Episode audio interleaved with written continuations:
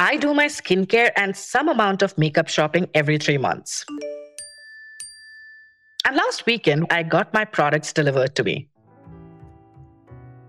In a podcast version of Come See Me Unpack My Beauty Haul, let me tell you what I got. So there's the Evergreen Estee Lauder Advanced Night Repair Serum, the Ordinary's Salicylic Acid and Niacinamide Acid, Olay's Everyday Moisturizer, Laneige Lip Sleeping Mask, and the Body Shop's Shea Butter Hand Cream. Yeah, good skincare does not come cheap.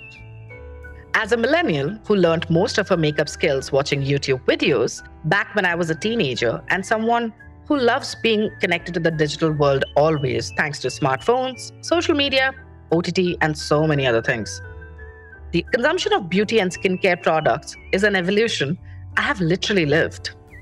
Most millennials listening in would remember in the early 2000s, before Nykaa came into existence, if you had to buy a premium makeup brand, let's say MAC, and you wanted to get your favorite lipstick, MAC Ruby Woo, or a perfume, say Chanel number no. 5, you only had three options shop a store, if you were a middle class kid like me, or if you were very, very lucky, you would have a rich friend or an NRI cousin who will pick up your favorite product from the duty free store or the country that they're coming from. We have come a long way since then. With increased disposable income, Indian women are experimenting with new product categories. And they're spoiled for choices between a rapidly growing number of homegrown and international premium brands in India. And the rise of this consumer demand, initiated by the poster boy of e commerce beauty, Nykaa, has resulted in consumer retailers and brands to focus on this category too. First, we had Shoppers Stop. Then Sephora entered India in 2012. The same year, we saw Nykaa being launched as well. And then came Purplle.com. Large consumer companies are also eyeing this category. E commerce giants such as Amazon Beauty and Myntra Beauty are not far behind. Then there are the new age D2C brands, and we also have legacy conglomerates like Tata CLiQ enter the beauty space with Tata CLiQ Palette. And as if so many players wasn't crowded enough, last month, Reliance Retail also decided to foray into the beauty retail market of the country. The company launched its mammoth sized store, Tira, in Mumbai. But all is not well with beauty and personal care retail market of India. I mean, Mamaearth pulled back its IPO plans after being under the limelight about its $3 billion valuation. Similarly, Nykaa of late has been in the news for all the wrong reasons, with its less than impressive performance in the stock markets and multiple senior executive exits. And yet, here we are, with Reliance betting big on beauty. What is making beauty retail business, especially premium beauty retail, so lucrative in India? Is it just repeat consumption? Or is it a newfound love for beauty that Indian consumers and retailers seem to have developed? Let's find out.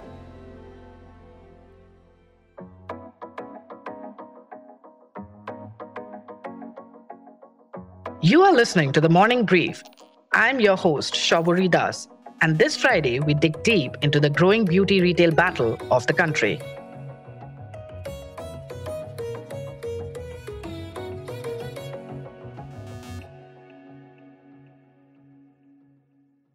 In order to understand the beauty retail market better, we decided to speak to those who run that business. Dharmarajan K from Tata CLiQ, Biju Kassim, President Beauty of Shoppers Stop, and an investor betting big on this category. Arjun Anand, Managing Director of Verlinvest, a consumer goods investment company, and Arvind Singhal, founder of consumer tracking firm Technopak Advisors. But when did this start? When did beauty as a category become relevant?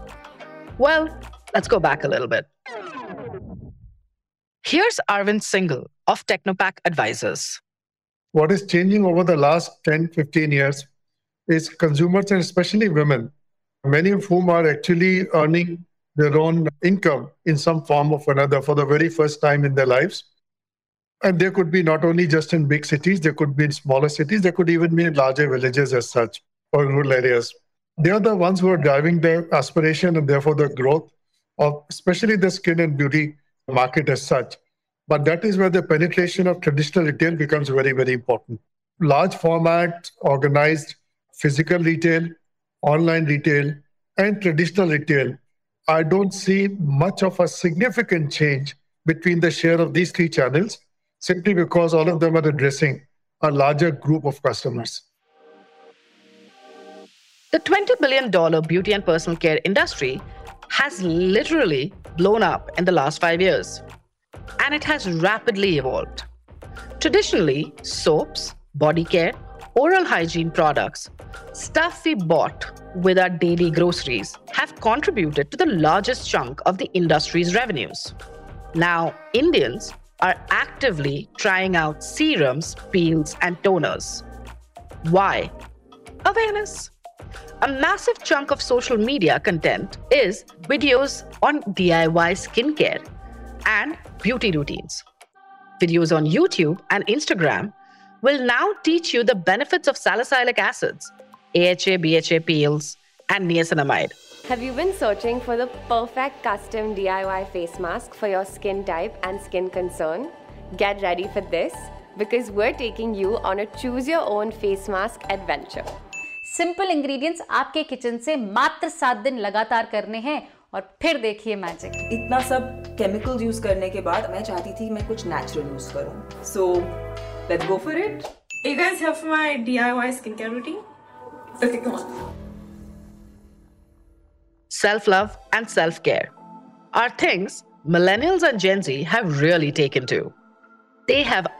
beauty game and how And brands are reaping the benefits.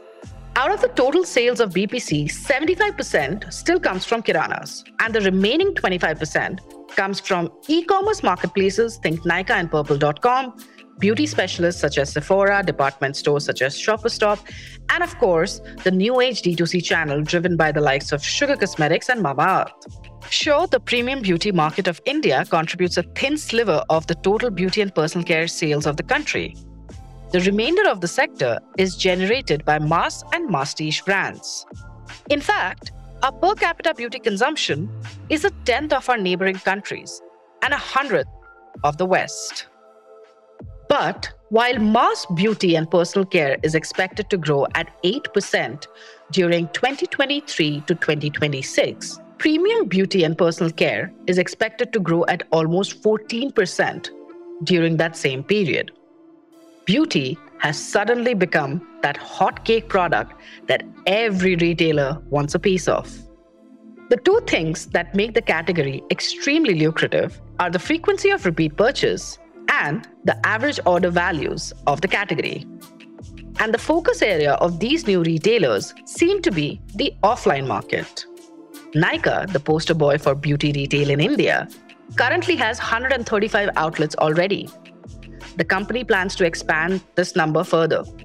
Similarly, Sugar Cosmetics, which was a D2C first brand, generated nearly 55% of its revenue from the offline channel last year every single retailer is trying to make their presence felt across the brick and mortar channel. These have been the stores which attract uh, tens of millions of walk ins every year. And most of them are therefore able to look at the products, look at the various sales counters of various brands. In some cases, talk to sales staff which can actually answer questions for them. In many cases, use variety of applications or applicators to test some of these products out. So in that context, physical retail, especially the likes of Shopper Stop, Lifestyle, have played a significant role in evolution of Indian consumer, especially the first-time Indian consumer for these products. Beauty as a retail category attracts a lot of footfalls into the store. In addition, it has a very high average transaction value per square foot which is a standard metric to check the success of any retail outlet. Transactions per square foot means real estate is really important in the economics of offline retail. And why not? Scale is critical to offline retail, and scale means more real estate. Good premium real estate in India costs a pretty penny, and premium beauty retail requires exactly that large real estate. Reliance Tira at the Bandra Kurla complex stands tall at 4,300 square feet in size. It is one of the largest beauty specialist retailers in the country. Arvind says the demand and growth of the markets will push players like Tira to scale up further and faster than its predecessors have. Uh, historically, the growth may have been impacted by a relatively smaller size of the market, relatively smaller base of consumers, relatively poor availability of physical space, and so on and so forth. I would only look into the next 10 years. There is no reason to believe, especially in case of Tira, to not being present at least in 200 cities in India, if not more, and probably having not less than 500 retail outlets, uh, if not more. So growth potential for Tira and Tira's equivalent formats is much more optimistic, encouraging compared to a lifestyle or a Shoppers Stop. Understanding the beauty business requires a deeper understanding of the online and offline businesses. For a consumer to go from being a beauty aspirant to a beauty enthusiast, a retailer needs to provide that perfect blend of first time shopping experience combined with the availability of multiple retail channels for the same consumer to become a repeat shopper. Omni channel is the only way forward. A retailer is truly considered an omni channel player when the process of buying is seamless, irrespective of the channel of purchase. While a physical store might help rope in the first time consumer, the online channel helps to make them a repeat consumer. Offline channels typically mean higher average revenues and margins for a player than online. But the lines between the two are now blurring because of consumer demands. To understand these different channels of beauty retail better, we decided to turn to the oldest premium beauty retailer of the country, Shopper Stop. I asked Biju how this whole balance between online and offline works for Shopper Stop. Look, to put things in perspective, and you touched upon, we are actually uh, the, the largest uh, brick and mortar prestige beauty player in the country. When did we start to hear this online uh, ecosystem? It's very recent, right? While the West have had this phenomenon in the last uh, 15 uh, or 20 odd years. I think India, it started fairly late. So it is a combination. We believe at Shoppers Stop, and I think that is a global perspective, we believe in the omni-channel approach. So today, uh, yes, the convenience is at the core of it. The customer experience is at the core of it. And uh, we are here to delight our customers. So objectively, we welcome the customer to start the journey online, offline, and end online, offline. So we are quite uh, comfortable in this uh, journey. What, according to you, are the primary challenges of running an offline retail beauty specialist outlet in India? The inherent challenges in brick and mortar is largely the high, let's say, OPEX and CAPEX. Uh, beauty real estate is normally high on rentals so in order to make uh, break evens, it is it is not as easy as any other mass market or uh, mass segment uh, businesses. Uh, volumes are still fairly low. Technically, a counter, hypothetically, in let's say Indonesia, you know, a country with uh, similar demographics, assuming that if they do let's say $100,000 in, in one particular location, India is probably at uh, ten to $15,000. So first and foremost for me, uh, the beauty retail needs to have fairly better consumption. And uh, hopefully, with consumption coming, we should be able to see less challenges in the brick and mortar space. Could you tell us for a successful offline retail outlet, what percentage of the total expenses is the rentals generally? Like how much it should be? So basically, it could be anywhere between uh, 8 to 12 percent, and it can be as high as about 20 percent, depending on the size of the store, depending on the, the density of uh, shopping within a mall. So if I look at the best malls in the country, can be as high as 25 percent. So you know that's the reason why I meant to say that it is not appropriate. But look, global standards, 8 to 12 percent is global standards. I think India has got a long way to go before we reach to that levels. So that is the reason why it is a tough proposition. And every retailer finds it very difficult to crack uh, the rental uh, side of the story. How do you think the beauty retail war is going to pan out from here on now that Reliance has entered the space? Look, again, I will really not uh, want to compare or use the word war. I think it's going to be healthy competition. The fact of the matter, there are n number of new brands coming into the country, right?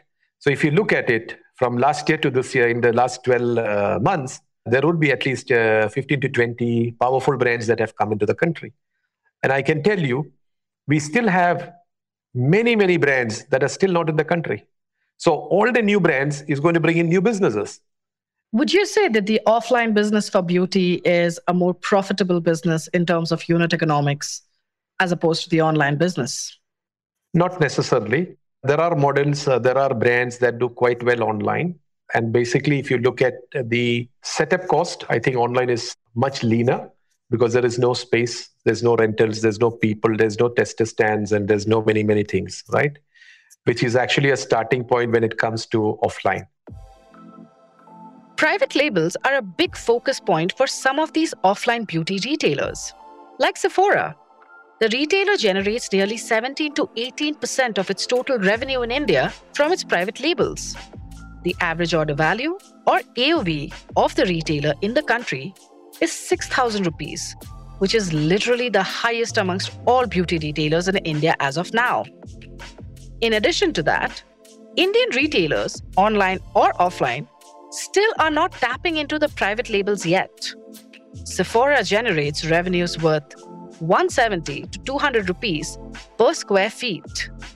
This is a very high number in India so I asked Biju, what is the private label beauty strategy for Shoppers Stop? Private label for any retail system is important. Uh, we also have a private label uh, ambition within beauty. We have a brand by name Arcelia, which is actually a private label brand. We are also working on a couple of new uh, private label options. And uh, we have a very, I would say, fairly ambitious plan, but not at the cost of international brands. Now, let's talk about another legacy brand that has big plans for this space. Tata Consumer entered the beauty retail market with their online platform first and are planning to expand into the offline space this year. The fine balance between high expenses and, if successful, the directly proportional higher AOVs is what Tata Consumer will have to balance with these new plans. So I asked our next guest, Dharmarajan K from Tata CLiQ, to explain. Could you elaborate a little bit about how different the unit economics are for offline retail, beauty and personal care store as opposed to an online retail store in India? To be honest, the challenge is not so much on profitability. There is a strong business case for expansion on the offline side. I don't see any challenge on per square feet productivity uh, at all. And that is not the constraint or the current challenge that we have to solve for. Today, as a country, our current challenge would be is the availability of retail spaces. It is so concentrated on uh, metros and tier one. Our ability to enter into tier two, tier three, and availability of good quality retail spaces, aggregated retail spaces, will be the challenge. The challenge will not be so much on unit economics. What are your offline expansion plans? We are already sort of ready to open about two, three stores within this quarter itself. And there is a plan to open large number of stores in the next three to five years. What is the average store size? We would be looking at anything between 1500 to 3000 square feet. Are there any particular brand partnerships that you guys are working with, or are you bringing in any international players in the market? I ask because, I mean, again, Sephora is bringing in Rare Beauty. Uh, they're planning to launch it sometime soon, and uh, Rare Beauty is uh, is a huge brand, right? So, can we expect something similar from Tata CLiQ? Yeah. See, uh, these partnerships you will get to see across the board. It will not be restricted to one player, one platform. Today, we are in conversation with almost seven or eight really large beauty brands across the globe uh, to bring them here. Some who have already have a certain amount of demand basis different metrics. Like for example, Google search is a proxy of a prominence of a certain brand which is not present in India, but people in the country are searching for that brand. Those are some of the indicators through which we go out and reach some of these brands and try and get them in. Having said that, you would still have about 70% of the business, at least in the country, will come in from those top 100 beauty brands, which will typically be available across all the players. The business of beauty is more lucrative than one gave it credit in India in the past. But a business is about making money. And our next guest has invested in the business. Verlinvest invested in Purplle.com, the second largest beauty marketplace in the country.